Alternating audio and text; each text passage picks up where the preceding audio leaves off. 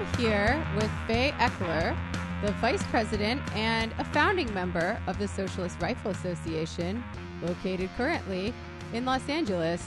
Did I get that right? Yes. All right, excellent. So uh, it's been a crazy couple weeks for the socialist left. Um, are you guys ready to storm the D N C or what?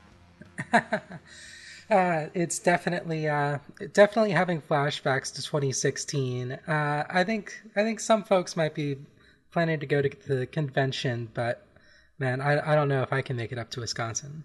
Oh man, like the, the Democratic convention? Yeah. Um, as I understand, a bunch of communist groups are organizing a rally. We haven't endorsed it yet, but, um, there's, there's stuff brewing up there. Interesting. Very interesting. Um, yeah, it's, it's fucking crazy, man. I was just canvassing in New Hampshire.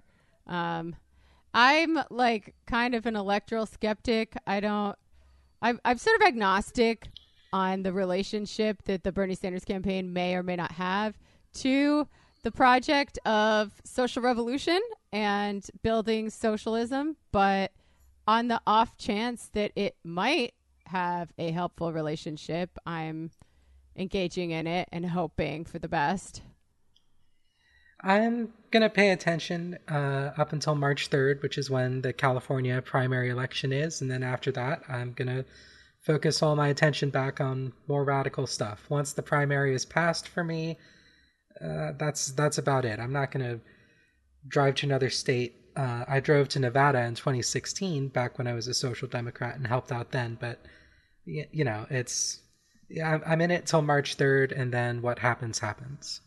I think that's a very reasonable and generous position for an anarcho-communist like yourself to have. Well, you know, uh, I endorse a variety of tactics. Excellent. It takes all kinds. Okay, so how about some basic-ass questions to start us out? Um, your Twitter display name right now is Arm Trans Women, Disarm Cops. I think we here at the Antifada definitely co-sign that sentiment. What's your plan to do that? And what would be the benefits there? For sure. So uh, in terms of plans, uh, for, for right now, um, mostly uh, organizing the S R A and making sure that we have a very, um, you know, very sort of intersectional feminist approach to socialist politics. You know, um, definitely... trying to create a safe place for queer identities for, you know, anyone who's not, you know, um, a cis white man, which is the majority demographic for most uh, gun owners in America. And so I think we've been pre- pretty successful at that with the S R A. Um, transgender uh, membership is north of ten percent. Uh, around forty percent of our members are L G B T Q. Um, we're probably, aside from dedicated L G B T Q gun orgs like Pink Pistols, we're probably one of the gayest uh, gun organizations in the country, and probably one of the uh, queerest socialist organizations as well. Hell yeah, that's all very interesting, because you're right, there is a certain demographic that I would associate with gun owners, even on the left, probably. Oh, yeah, I- and definitely we can appreciate the contributions of, um, you know, of...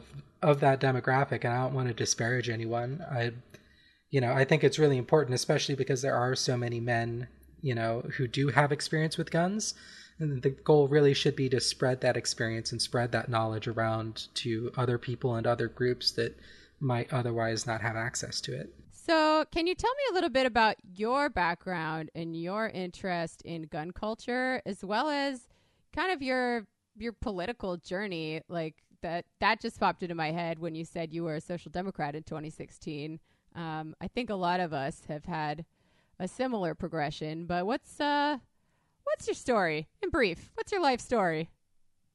Oh, uh, complicated. But uh, as far as uh, guns go, um, my uh, dad was a uh, gun collector. Um, he started out being a Civil War buff. Uh, get bought a couple of old Civil War muskets, and then he expanded that into, you know, World War One and World War Two, and you know, uh, British colonial firearms, and you know, a little bit into the Cold War, and he put together this really rather large collection of firearms throughout my teens, and I would go shooting with him. And so I got this sort of, from a fairly from a fairly young age, like in, in my early teens up until maybe I was around twenty, I was sort of exposed to that sort of environments and absorbed a lot of gun knowledge through osmosis and just, you know, shooting. So politically, uh, I started out, uh, I'm ashamed to admit it, as a libertarian. Um, I only avoided voting for Ron Paul by being um, seventeen in two thousand eight. Um, it's kind of embarrassing, but uh, after, you know, going to college, getting a job, going into the real world, which is conventional wisdom says is supposed to make you con- more conservative. Instead, you know, through struggling as a working class person, I started to realize that all that pick yourself up by your bootstraps bullshit is just that. And so uh, around twenty fifteen, I started drifting left, picking up more, you know, sort of social democratic ideals. Uh, I got really into the Bernie twenty sixteen campaign for a while. But, you know, after the twenty sixteen election, I sort of lost a lot of faith in uh, electoral democracy. Uh, didn't really seem like uh, didn't really seem like it was a good system after twenty sixteen, and so I started, you know, I'd fallen into um, a few more uh, radical groups. I started reading Marx, Luxembourg, Emma Goldman, and uh, you know, other leftist theorists, and I sort of developed a sort of libertarian, socialist, anarcho-communist sort of uh, political outlook over time. Um, for a while, I called myself a libcom. Uh, these days, I pretty much call myself an anarcho-communist. Hell yeah. That's very gratifying to hear, because um, in my other job on the Majority Report, we get calls from libertarians sometimes, and uh, Sam likes to debate them and own them and basically show the stupidity of the right-wing libertarian viewpoint. And I am always trying to appeal to the anarchist part of a libertarian in order to move them left. And some people think that that's a fool's errand, but clearly it's not. Clearly, at least if you're like a good faith libertarian who's just maybe interested in liberty and freedom, uh, but maybe is a little naive. Um, it's, it's always my hope that once people get out into the world and, like you said, experience the private tyranny of capitalism and of bosses, in addition to the tyranny of the state, um, they start to think in a more uh, radical left kind of way. So that makes me really one, happy. One of the big turning points for me was I, uh, the, the company I was working for um, in my early twenties sent me to Taiwan for a couple of months. Um, and I, you know, worked with people there, and it was, it, it was a really interesting experience. Taiwan is a, you know, really interesting place, but, uh, I observed at one point uh, the C E O had a meeting with the board of directors for the company, and they had this, you know, got together in the uh, boardroom, and there was a uh, like a twenty-year-old girl who was an assistant um, who was there in the room to like serve tea, you know, uh, fetch papers, you know, just see to the board members' needs, and uh, apparently she forgot to pull out the C E O's chair at the start of the meeting. So after the meeting was done, he cornered her in his private office and yelled at her so loud that everyone in the office could hear it. I yelled at her until she cried. And I think that that was a real turning point, seeing the cruelty that this person who's a multimillionaire, who's, you know, just being a despicable human being, and realizing that, you know, it's not really, capitalism doesn't really reward merit as a person. It doesn't really reward, you know, um, contributing to society so much as it rewards, you know, ruthless cruelty um, and being willing to crush people uh, for getting in your way. And that was sort of a turning point for me that really sort of shattered that libertarian mindset. And I think if if more people had that sort of direct exposure to, you know, who the uh, who the ruling class really are, I think we'd have a lot more uh, a lot more socialists and communists. And I think maybe social media is starting to contribute to that. Why why everyone's a Marxist now. Oh, absolutely. I think also just the material conditions in which we find ourselves, like millennials are, we grew up, uh, some of us grew up with a certain uh, level, a certain expectation that if you work hard, you could succeed. And then a lot of us ended up on the wrong side of the two thousand eight financial crisis and found out that that's not necessarily true. And the, the generation after us is just like fucked. They're just like, I think Sean called them climate Maoists the other day. Like, they don't care. They're like way scarier than we are. So I have hope for the future, perhaps. Definitely. Um, so you are a founding member of the Socialist Rifle Association. Um, what what what was the concept behind starting it, and um, what are the main things that you guys do? Um, are there any socialists in history that you draw inspiration from? For I sure. realize that's so... like several questions in one.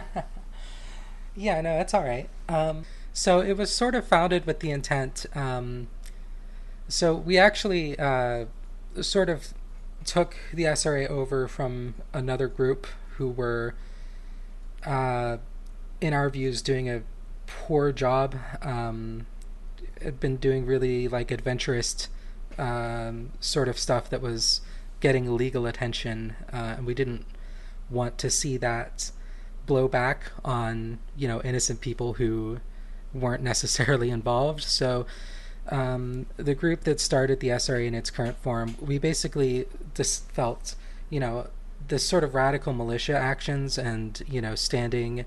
Um, you know, showing up to protests armed, that's all very important. It's good praxis. I definitely commend all the groups that do it. But we also felt that there needed to be a space for leftists to, you know, get into gun ownership and become proficient and, you know, explore self-defense and community defense without it being tied to a radical militia group that might attract more attention from feds or from fascists that would have, you know, uh, would would have like Uh, a higher need for strict OPSEC, that would have, you know, a higher need for physical security.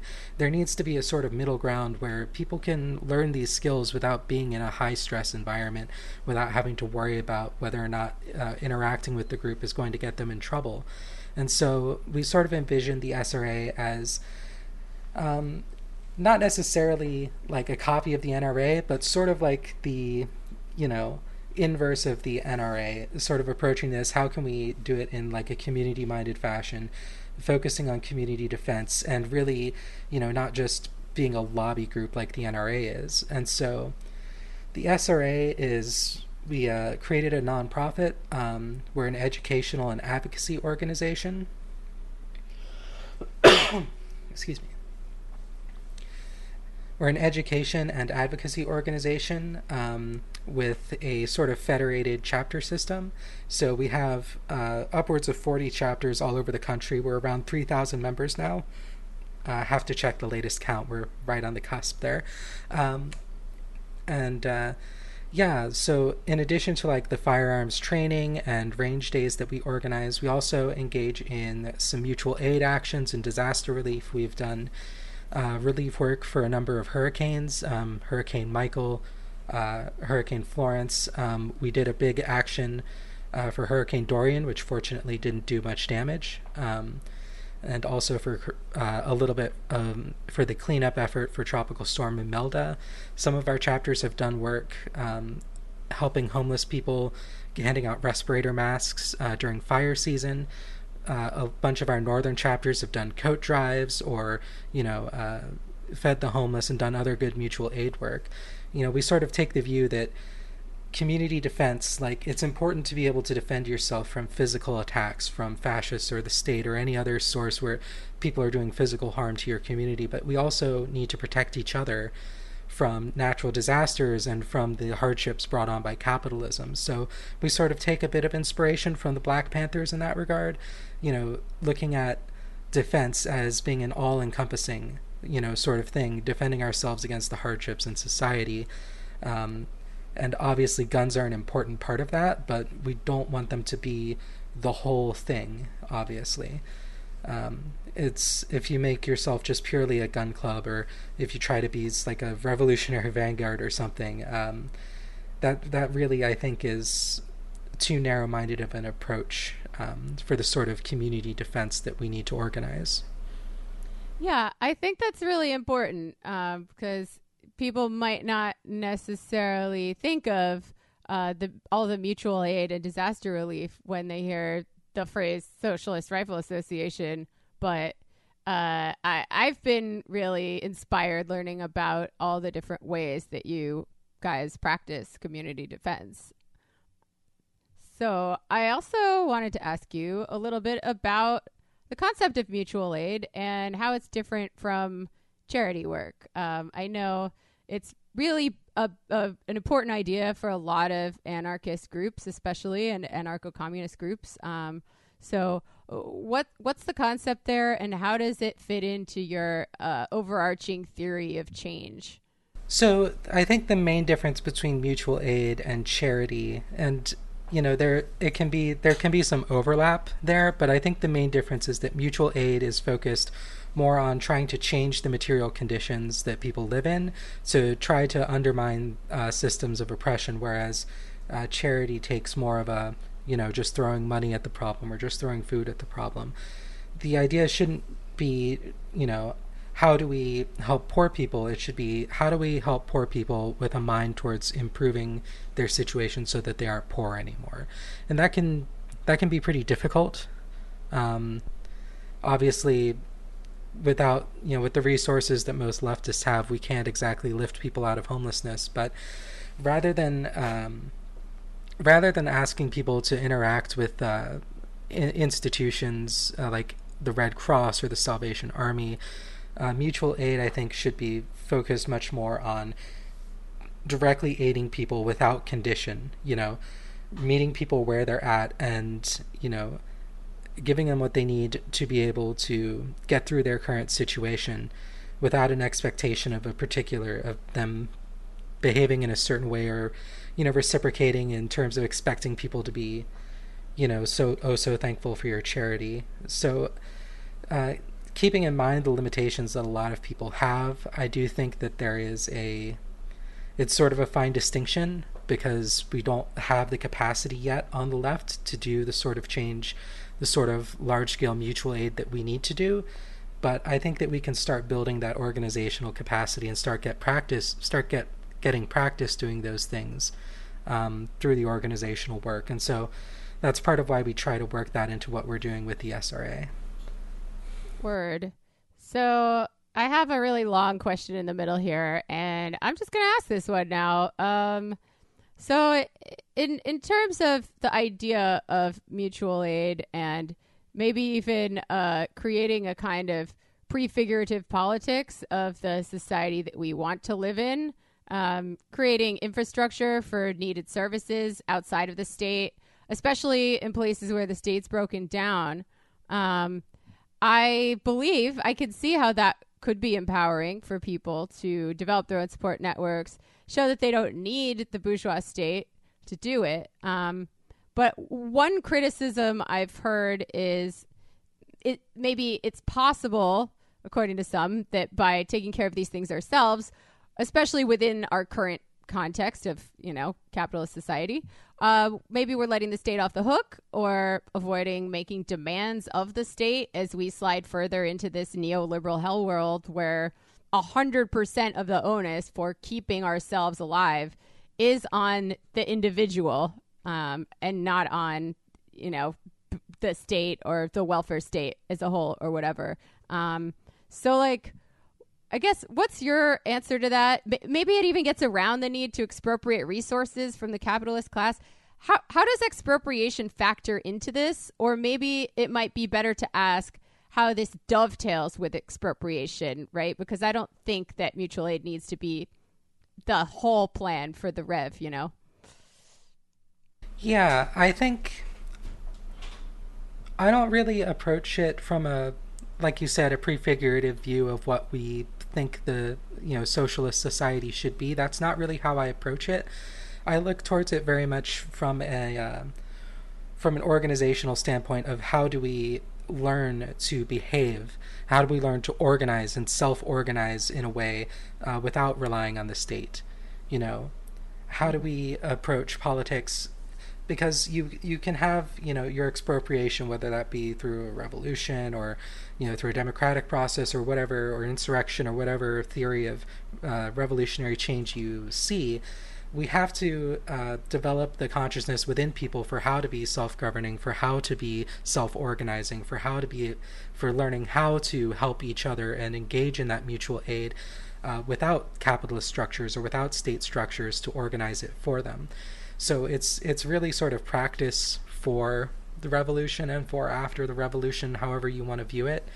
Um, You know, people aren't going to, if if you if you expropriate the ruling the if you expropriate the ruling class, if you, you know, do this sort of huge structural change without people having the experience in how to actually behave in a as socialists or as anarchists in a post-capitalist society, um, then people, I think, will tend to recreate the structures of the state, or will recreate the structures of capitalism and fall back into those systems. I think Emma Goldman spoke to, uh, spoke to this a bit. You know, you have to have this sort of radical consciousness in people.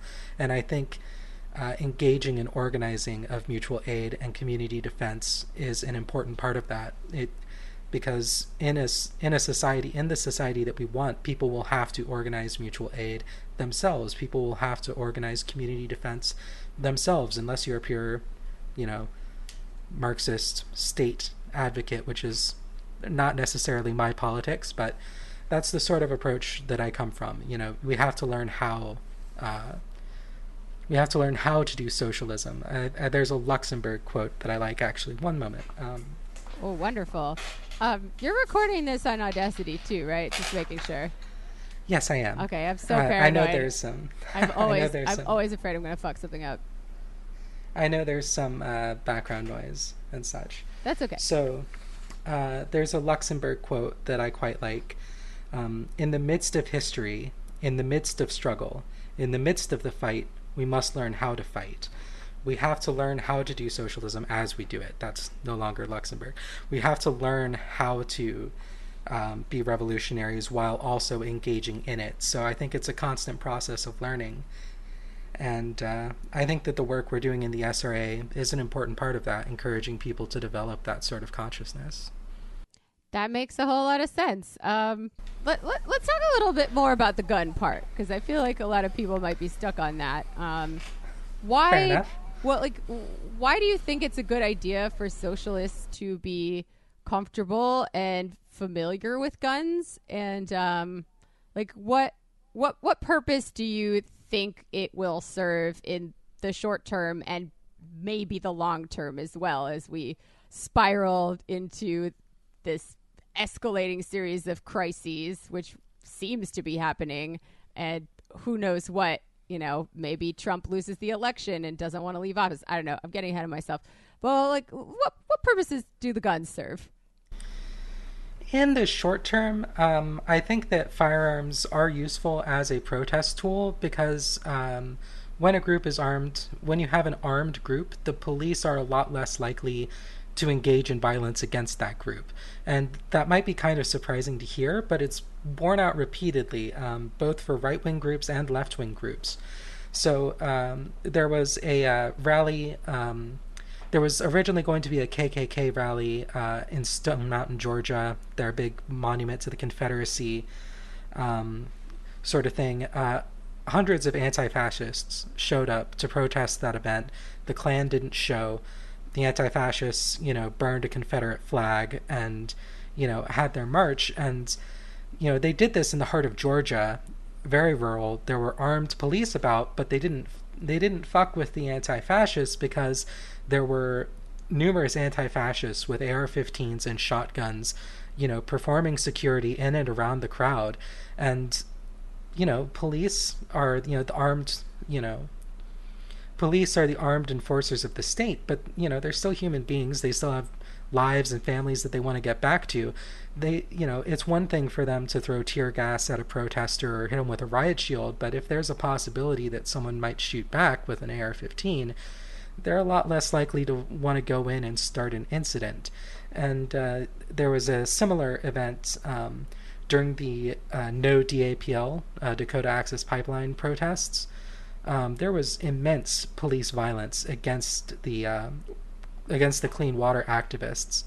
um, immense violence. They fired uh, grenades, essentially, not fragmentation grenades, but, you know, fired grenades into the midst of, uh, and flashbangs into the midst of the protesters. A woman lost, you know, an eye, I believe. Just uh, immense violence. They assaulted people, pointed rifles at people. However, um, one one of the days of the D, uh, no D A P L protests, uh, there was a uh, protest by a group of veterans, some five hundred veterans who showed up in solidarity, um, and who uh, were open carrying rifles. And while the veterans were there, while they were open open carrying, the police fell back, you know, almost half a mile, and stood behind their barricades and their armored vehicles, you know, peeking out and looking at this group of armed protesters, and they didn't fuck with them. There was no violence that day. There were no assaults that day against the protesters. Um, once the veterans went home, once there was no longer an armed contingent to that protest, that's when the police violence resumed. And you can see this as well um, with right-wing protests when hundreds, uh, sorry, uh, when tens of thousands of right-wing gun owners showed up in Virginia on January twentieth, um, armed to the teeth. The police, part of this is the political alliance that the police have with the right wing, but also partially just the sheer volume of guns that are there. The police were completely hands-off with this situation because they didn't want to risk escalating, you know, such a volatile powder keg of armed individuals. They didn't want to risk escalating that into a potentially armed conflict that, you know, could see actual flying lead. So I do think that there is a uh, a valuable aspect to having firearms present at protests that demonstrates, um, you know, it keep it gets police off of your backs. It, you know, stops the uh, fascists from being quite as violent. Um, and you know, in Charlottesville uh, on August twelfth, um, the uh, Redneck Revolt Uh, formed a line to protect a synagogue from being assaulted by neo-Nazis and Confederates. Um, and just the presence of an armed contingent there prevented, uh, you know, prevented uh, violence against uh, religious leaders. So I think there's a lot of value to it as a protest tool. I also think it's uh, very important psychologically to have that, you know, empowerment of knowing that you, you know, that you own a means of lethal self-defense, that you have the ability to defend yourself without calling the police, especially keeping in mind that there are a lot of people in minority groups, you know, who, where calling the police might put them in more danger than they already are. Um, you know, if you're trans, if you're black, if you're, you know, if, if you're a group that the police historically mistreat, sometimes having the option to defend yourself without calling the police can help you, or at the very least give you a greater sense of security and, you know, uh, prevent you from getting into a bad situation. So I think those are some of the really good short-term aspects of firearms ownership and proficiency.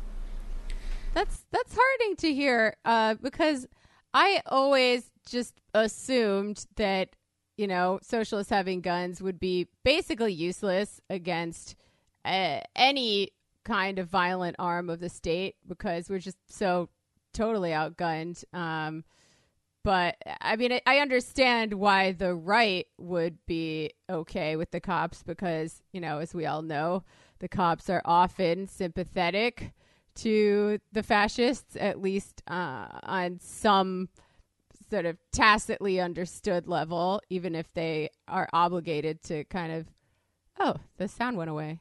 Interesting. Um, e- even if they're obligated to kind of maintain order when these right-wing groups get too out of control.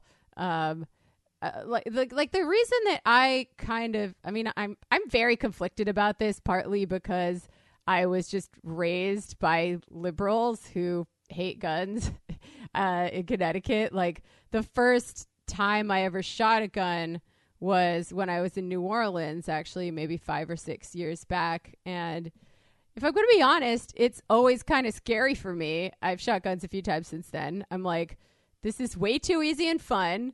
This thing can be used to kill a person. And I just don't trust myself with this responsibility. Therefore, I kind of instinctually don't trust anyone. Um, is that just bourgeois ideology talking? Like, what's going on here? You want to psychoanalyze me a little bit?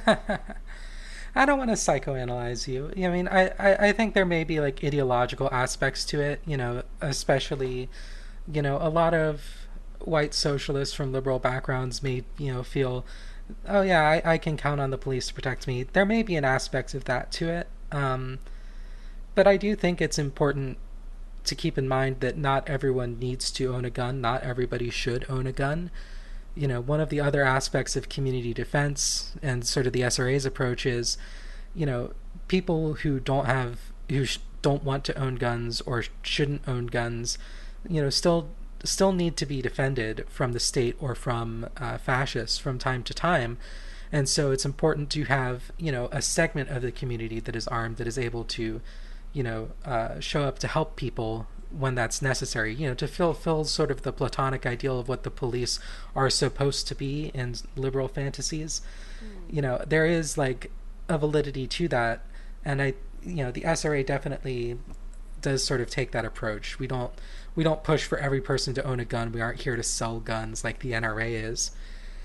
Uh, we really, yeah, that's, that's sort of why we focus on community defense rather than self-defense, because requiring every single person to bear the burden of defending themselves is not is not a healthy society. That's not a burden that everyone should bear, but it does make sense to have, you know, a segment of society that is prepared to defend themselves and to defend others.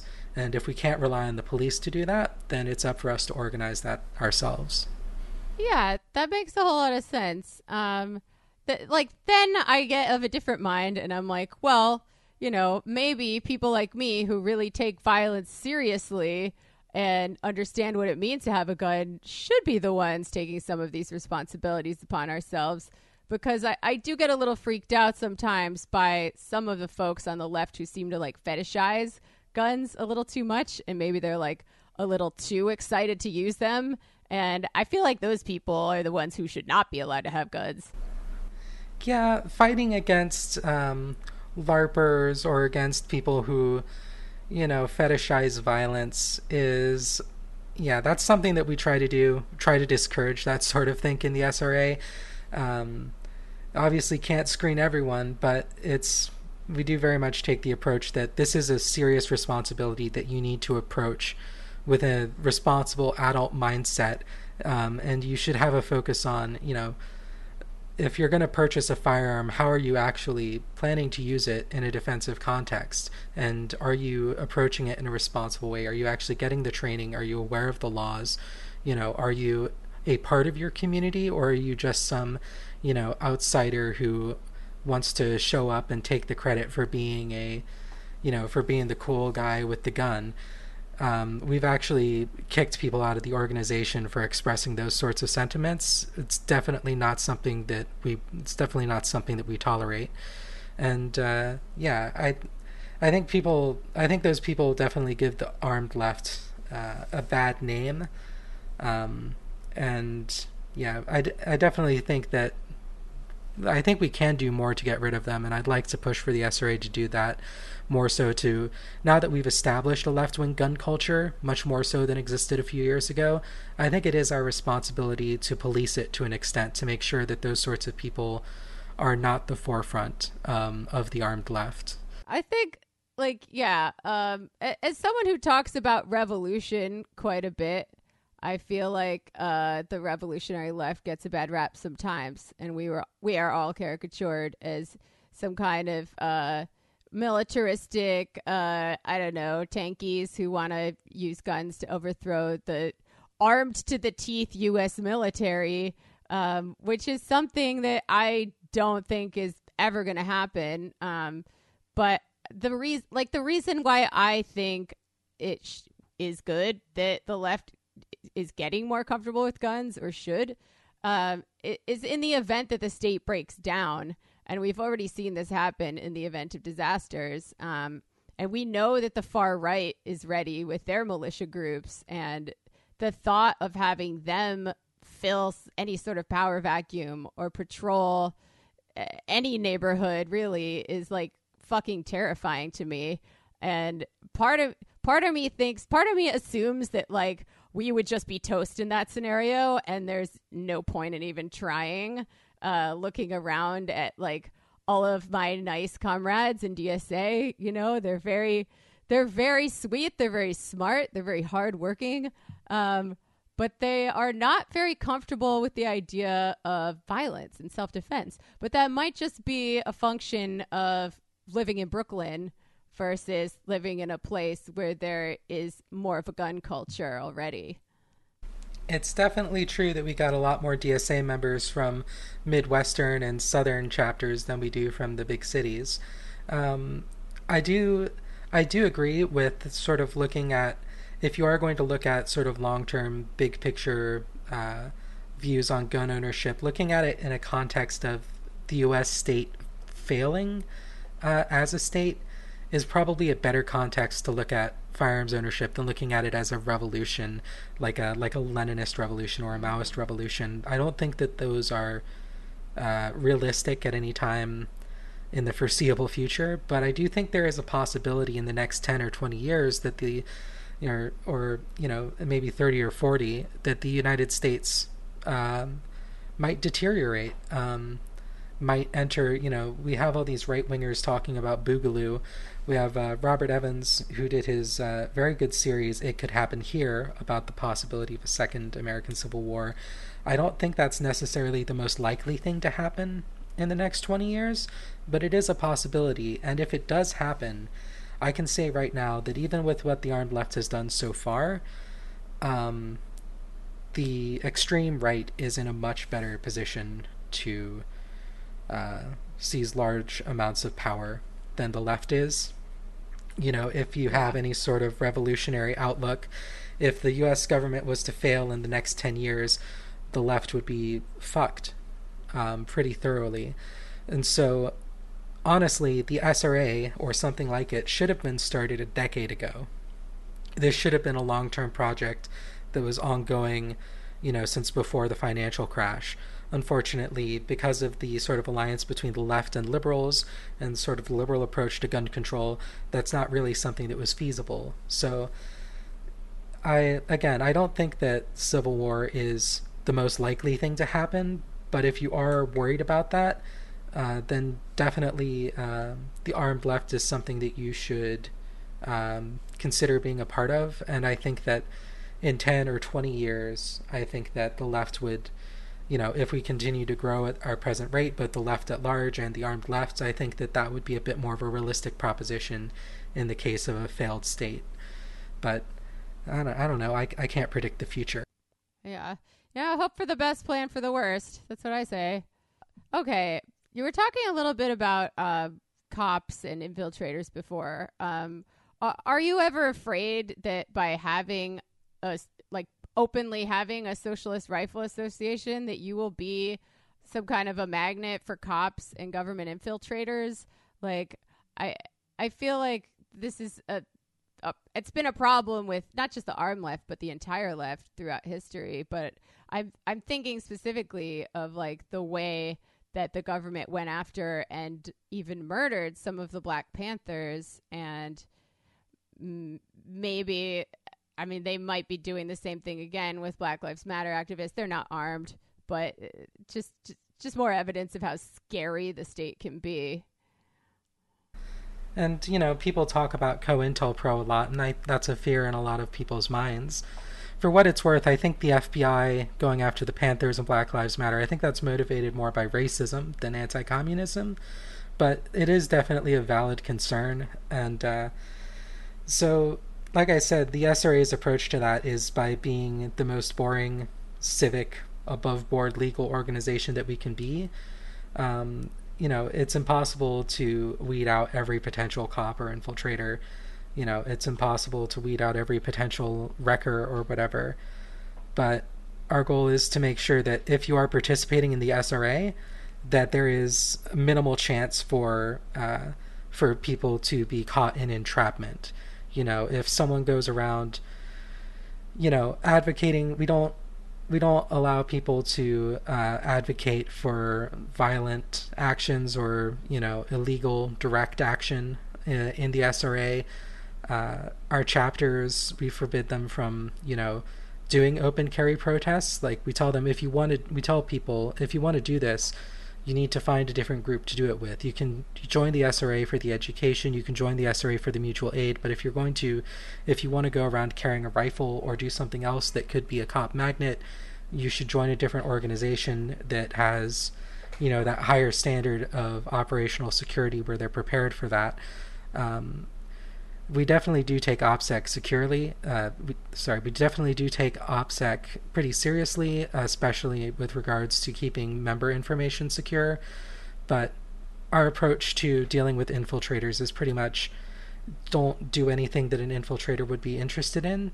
If you want to get into really radical shit, then join a really, really radical organization. If you're interested in education, if you're interested in mutual aid. Word. That makes a whole lot of sense. Um, okay, so let's talk a little bit about gun control legislation, um, because I, I've had some discussions with Sam about this, my boss on Majority Report. Um, h- how would you respond or talk to people who think, um, you know, hey, we should definitely work on treating the underlying causes of violence in this country and in this world, but in the short term, um, restricting people's access to guns as much as possible is the only way to stop mass shootings, which happen in this country far more than they happen in the rest of the in the rest of the world. Um, how, how how would you interface with that? I think that's I think that sort of view is coming from a good place. You know, I think there are good motivations there, but I think that the most common models of gun control are actually really bad solutions to those problems. So dealing with mass shootings, for instance. So for what it's worth, mass shootings make up a tiny percentage of the total firearms homicides in the U S every year. Um, you know, one statistic I like to reference is that more people were killed by cops last year than have been killed in all school shootings in American history combined. Mm. Um, as far back as we have records, by almost double. And so... And additionally, you know, things like assault weapons are account for a ridiculously small percentage of total gun homicides, and even most mass shootings are not committed with A R fifteens or uh, what you would call assault weapons. Most of them are committed with handguns. The vast majority of, you know, deaths due to interpersonal violence or criminal violence are due to handguns. You know, so I feel like legislation like assault weapons bans, it sort of is targeting the wrong thing. I don't think it really targets the actual causes of uh, gun violence or mass shootings. I think it mostly is... I think a lot of liberals approach it as a cultural issue, that they're just not comfortable with these sorts of weapons and they want them to go away. And I, I get that. I understand that impulse, but I don't think that that's really a realistic way to approach the politics of it, um, especially when we do have so many armed right-wingers who are willing to show up in the tens of thousands to a state capitol with guns at even the hint that an assault weapons ban might be passed, as happened in Virginia recently. So as far as gun control, like, the S R A is not opposed to all forms of gun control. Uh, the sort of uh, rally in Virginia and the uh, gun control measures being proposed there have really caused us to sort of sharpen our critique and sort of focus on what sorts of gun control we support or don't support. I actually went over this recently in the most uh, recent episode of the S R A podcast. Um, but things like uh, universal background checks, there's a good intention there. Like, if someone has a bad, you know, a criminal history, if they've committed violent crimes, that person probably shouldn't own a firearm. However, if you're looking at that as a way of stop- stopping mass shooting, of stopping mass shootings, the vast majority of mass shootings uh, are committed by people with no criminal record at all, with no, you know, uh, people who've never been involuntarily committed or even voluntarily committed. A lot of times these people don't even have, you know, domestic abuse records. They don't have anything in their history that would prevent them from buying a gun in the vast majority of cases. And if you look at it purely from the view of stopping, you know, interpersonal violence and criminal violence, you end up with the fact that because of the racial disparities in our justice system, you end up with disparities in uh, access to firearms, because the black community is so over-policed, because black people are arrested at a higher rate, convicted at a higher rate, given harsher senses, sentences. You run into the issue that a strictly enforced background check system is actually going to disenfranchise a greater number of minority individuals, than it will, you know, a lot of the, uh, you know, white right-wing individuals that I think a lot of people think of when they think of gun owners. Of course, there are some forms of gun control that we do get behind. Um, safe storage requirements, for instance. If you own a firearm and you have children in your home, you absolutely should be required to keep that gun locked and completely inaccessible. I've known people in the South when I lived there who would just keep a handgun in a drawer while they had a, you know, eight-year-old child in the house who could access that weapon loaded at any time. That's terrifying. It's irresponsible. I do think that safe storage requirements are a very reasonable form of gun control that should be implemented. As as a socialist, uh, as a socialist, um, I really uh, would balk at any any kind of gun control laws that beef up the surveillance state or that target people or will end up targeting people in a racially disproportionate way, um, and oftentimes uh, that intersects with class as well. Um, I I am more amenable to gun control measures that go at the capitalists who are making money off the sale of guns, and so it's something like an across-the-board ban on certain kinds of weapons. I'm like, yeah, that sounds reasonable, but I'm also not an expert on Um, The, whether or not those achieve the desired outcomes. Yeah, and for what it's worth, one of the biggest issues that you're always going to run into with gun control is that the vast majority of these laws have grandfathering clauses, um, because oftentimes they're impossible to pass otherwise. And so a grandfather clause means that you can ban the sale of, say, A R fifteens, but everyone who already owns an A R fifteen is going to be allowed to keep it.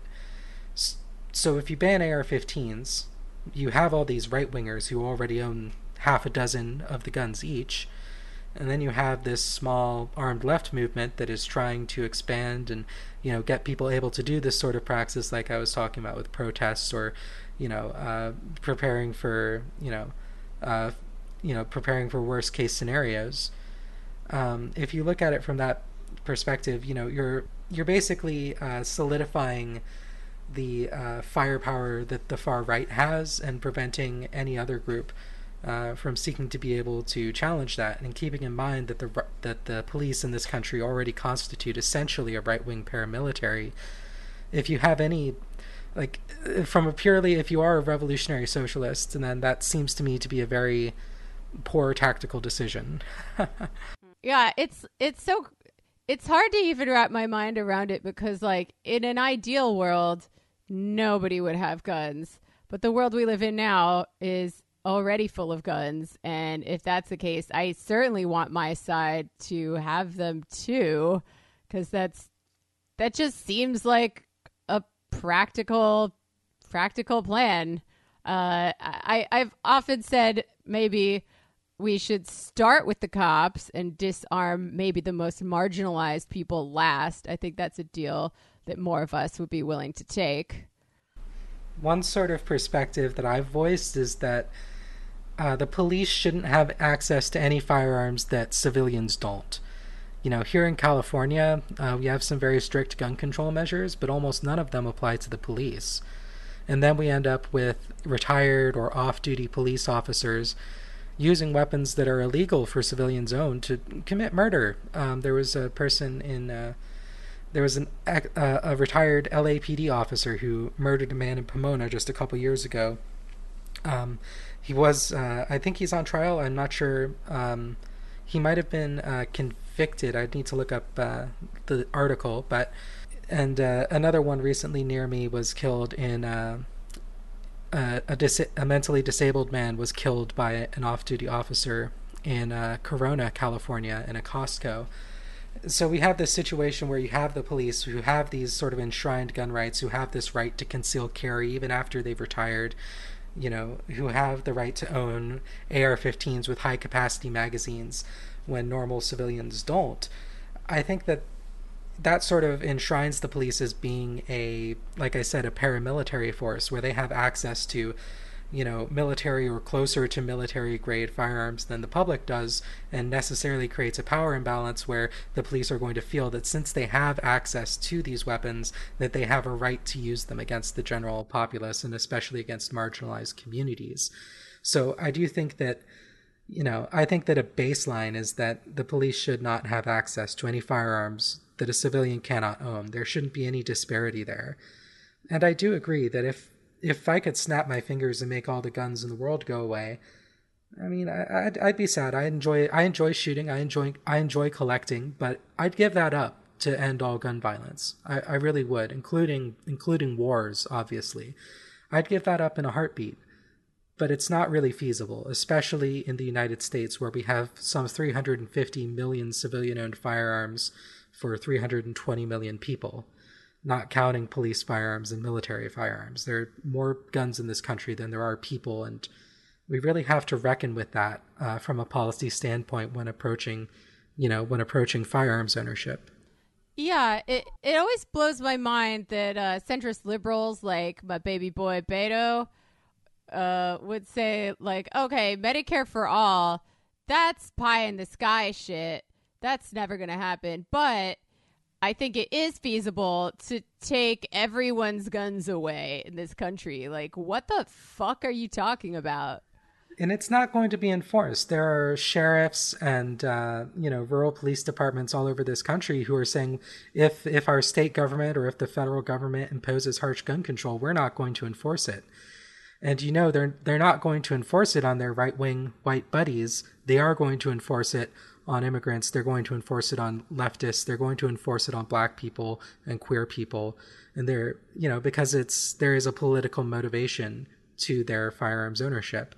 And so, you know, the only way to get rid of all the guns in this country would be a confiscation program on an unimaginable scale, and would probably... would would definitely spark a civil war. I think I think if there is one thing that would spark a civil war, forced uh, you know forced confiscation of everyone's firearms, even if it's just, you know, assault weapons, air quotes, even if it's just that, I think that that's one of the few things that would be a guaranteed way to start a conflict in this country. And I think that if that happens in the next ten years, the liberals and the left are going to come out of it uh, much much the worse for wear. Oh, definitely. Definitely. Um, do you think that the kind of armed left can find some common ground with people who might be more conservative when it comes to these issues? Like, I know I was out canvassing for Bernie uh, over the weekend in New Hampshire, and this one guy, there's there's independents out there, and this one guy who is, uh, was an independent, um, undecided voter, was like, well, I really care about gun rights. And I got to tell him that Bernie is more moderate than the other Democrats who are running, certainly, on issues of gun control, and has taken a lot of shit from the other Democrats about it. Um, the N R A doesn't like him, and he still probably wants more gun control than um, most Second Amendment rights activists do. But do, do you think this issue might help bring people into leftist movements who might be more culturally conservative? Like, I'm I'm always racking my brain trying to figure out how we can turn right populists or right libertarians into left populists, if there's any way to do that. Or or independents, or people who consider themselves not to identify with either party.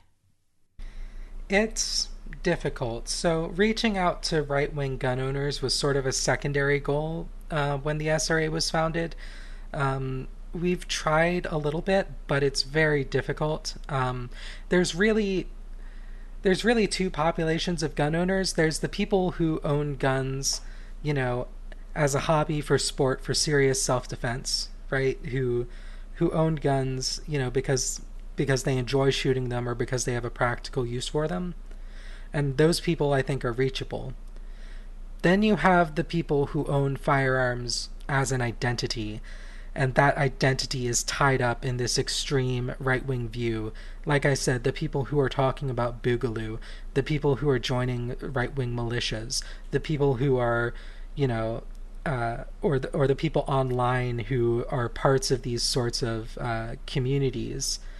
Like, it's very difficult because there, there is this right-wing media ecosystem that basically serves as a bulwark against any honest conversation between right and left.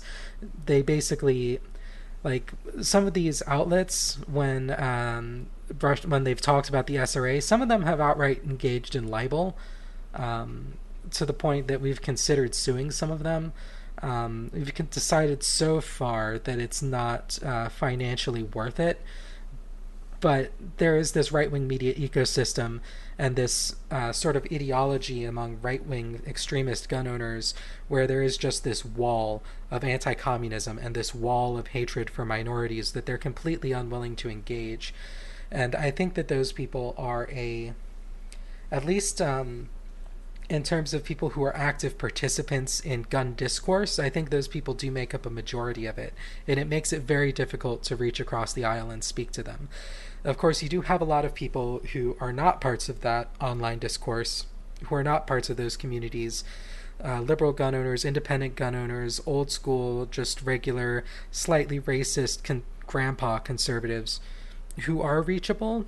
And we've uh, reached out to some of them and made some progress, some inroads, gotten some people to consider our point of view honestly. But you know, at the same time, we're also not a counter-recruitment organization, and our primary focus is on creating a safe space for leftists and members of marginalized communities to learn about self-defense and com- and firearms. And we don't necessarily want to bring in people with conservative or reactionary social views who might present a threat to those people or who might make them uncomfortable. So for us, it's not really a priority with the S R A, um, although it would be nice if we could make some progress talking to them at least. Yeah, yeah, that's fair. I, I was going to ask you um, also, that kind of ties into this, um, like how should the left interface with the gun rights movement, given that its most prominent, prominent representatives right now are some of the most reactionary and pro-capitalist people and organizations that you could think of? It's difficult, um, and it's something the S R A is actively working on. I think before we can interface with the guns right, gun rights movement, um, outside of some of the uh, more left-leaning groups, like we have, we've we've talked with people in Liberal Gun Club, Armed Equality, um, you know, a, f- a few Pink Pistols chapters that aren't run by libertarians.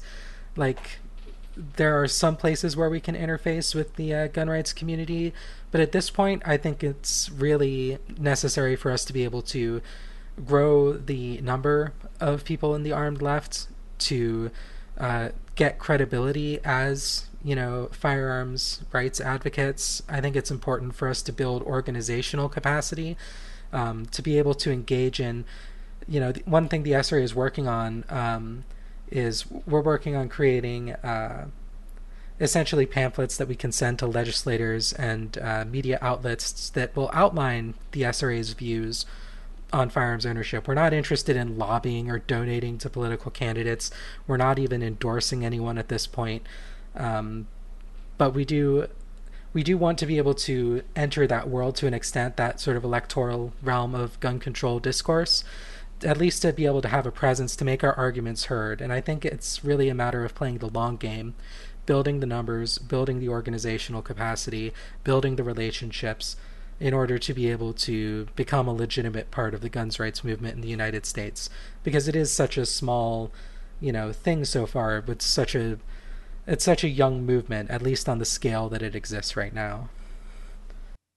Yeah, uh, I mean, it, it was It was good to read that um, response to the... Okay, so for people who don't know, there was a rally for the Second Amendment in Richmond, Virginia recently, and there were some right-wing militia groups there, as well as some members of the armed left. Um, Vice wrote a very sensationalistic story about how uh, anti Antifa people were like marching alongside uh, fascists in, in Richmond for gun rights, and um, Richmond. This was it. Richmond Hills, Seven Hills, Seven Hills Antifa released a statement saying, "We stand against these groups. We stand against racism and homophobia and transphobia, and all of the things that these right wingers hold dear, and we will never be on their side. Um, like, I guess I'm wondering, like, how how do you deal with that kind of uh, coverage and those kinds of strange bedfellows as you try to make the case for a responsible armed left that can influence policy?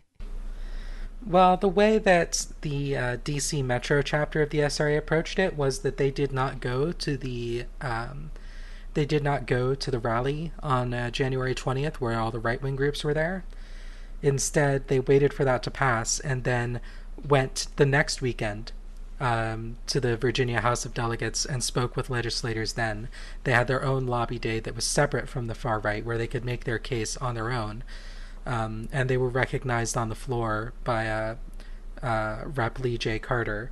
And I think that that's a much better way to approach it. Um, I don't think it's worthwhile to march alongside right-wing or fascist militia groups. Um, I do think that there is some value in counter-recruitment. John Brown Gun Club does some counter-recruitment, and I think that's worthwhile work. Um, and that's something that they're more set up to do than the S R A is.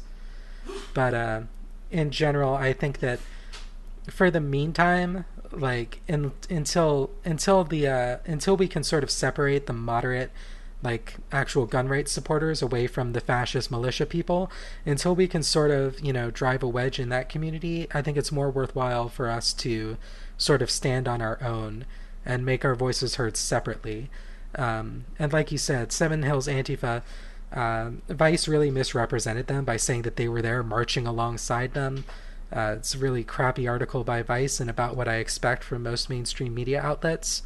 Um, what they actually did was individuals from that group had the option to go there on their own, you know, mm. without necessarily supporting those groups. And S R A members, I'm not sure if anyone did, but S R A members were, you know, perfectly free to go there on their own. But as as an organization, I think it's important to keep some distance. Oh, absolutely. I mean, there there can be no quarter given to fascists in any any scenario, really. Um, I I also think it's hard sometimes, especially with Trump having taken over the Republican Party, to separate out the real fascists from people who are just conservative for whatever reason. And, you know, maybe some people don't make a huge distinction there. Um, I I certainly wouldn't want to have to decide who is really dangerous and who is just kind of uh, an asshole or grew up in a conservative culture. One way that I put it in the last S R A podcast was, you know, uh, you know, the, the the person running a gun show might not be a Nazi, but if he allows a Nazi to set up a booth to sell Lugers and Iron Crosses and Nazi memorabilia, then he's making space for the far right and he's enabling them. And so if someone has power and they're u- or if they have power or if they have a platform and they're using that power or platform to um, to uplift fascism, to, you know, make space for fascism, that comes a point where I think you can call that person a fascist or a fascist enabler.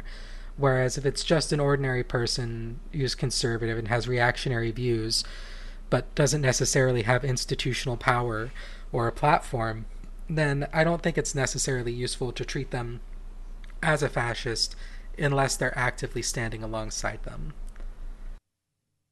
Yeah, yeah, that makes a whole lot of sense. Like, I...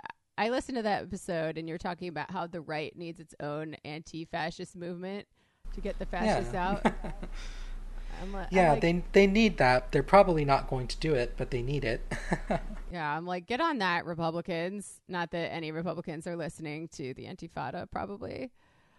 So I like to end on a call to action, usually on the show, try to keep people from getting depressed. Um... What can people do who want to get involved in the S R A? Can I join the S R A? Is there one here in New York? Um, what what should people do who are interested but don't really know much about uh, guns or gun culture, or perhaps mutual aid and community defense, if that's what they're interested in? For sure. So the S R A, uh, we have chapters all over the country, most major cities, um, and a lot of smaller ones as well. Um, S R A membership is open to any uh, permanent resident of the United States, um, as long as you aren't uh, active duty or reserve law enforcement. Um, you don't have a history of, you know, domestic violence or fascist views or whatever.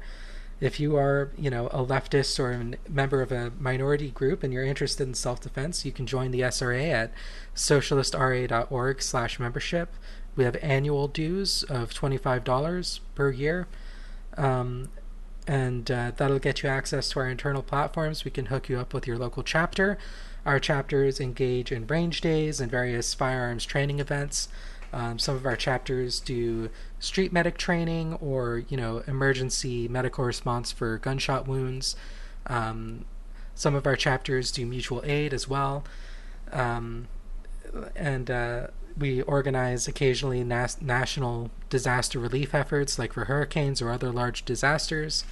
Um, yeah, so you can definitely get involved that way. If you're interested in something a little more radical, I would steer you towards Redneck Revolt or the John Brown Gun Club, or towards some of the uh, other independent groups that have maybe split off of those uh, larger organizations. Um, you know, just get in, take a look around what's available in your area. But if you're interested in education, uh, definitely the S R A is probably a good avenue for you. You don't need to own a firearm to join. You don't need any, you know, uh, background or experience with firearms. Um, you know, more experienced members are there to teach you. They're there to help you. Might they might ask you to pitch in for ammunition if you're shooting a lot, but uh, yeah, it's definitely a community sort of uh, effort. It's a community environment, and if you join and you, if you want your chapter to engage in mutual aid, but they aren't, treat it like the D S A. You know, organize the uh, organize your comrades and uh, make make the change you want to see in the world on the large scale and the small. Word. Uh, thank you so much for doing this. I feel like I asked you too many questions about guns and not enough questions about mutual aid. Perhaps I'm part of the problem, but uh... I think it, well, we are the, we are a rifle association, and it's very fair. I think it's and it's conversations that need to be had. I, I, I've definitely enjoyed the talk so far. All right, well, that's great. Thank you so much. Um, and if I'm ever in Los Angeles, I hope you will take me to a gun range. Absolutely. Just drop me a line. Amazing. All right. Once again, this has been Faye Ecklar of the Socialist Rifle Association on the Antifada, signing off. Bye-bye. Solidarity forever. Hell yeah.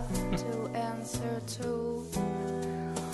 Oh, the guns of Brixton.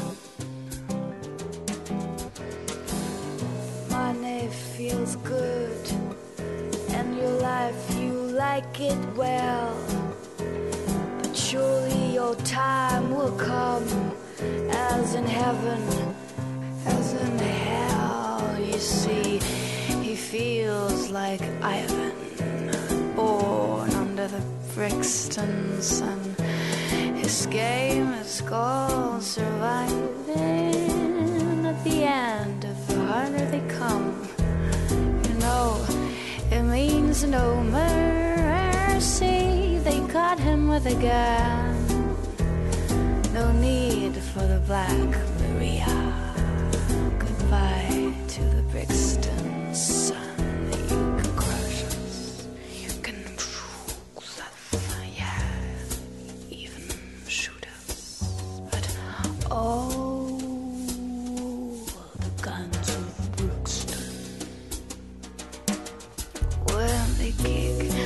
your front door, how you gonna come with your hands on your head or on the trigger of your gun?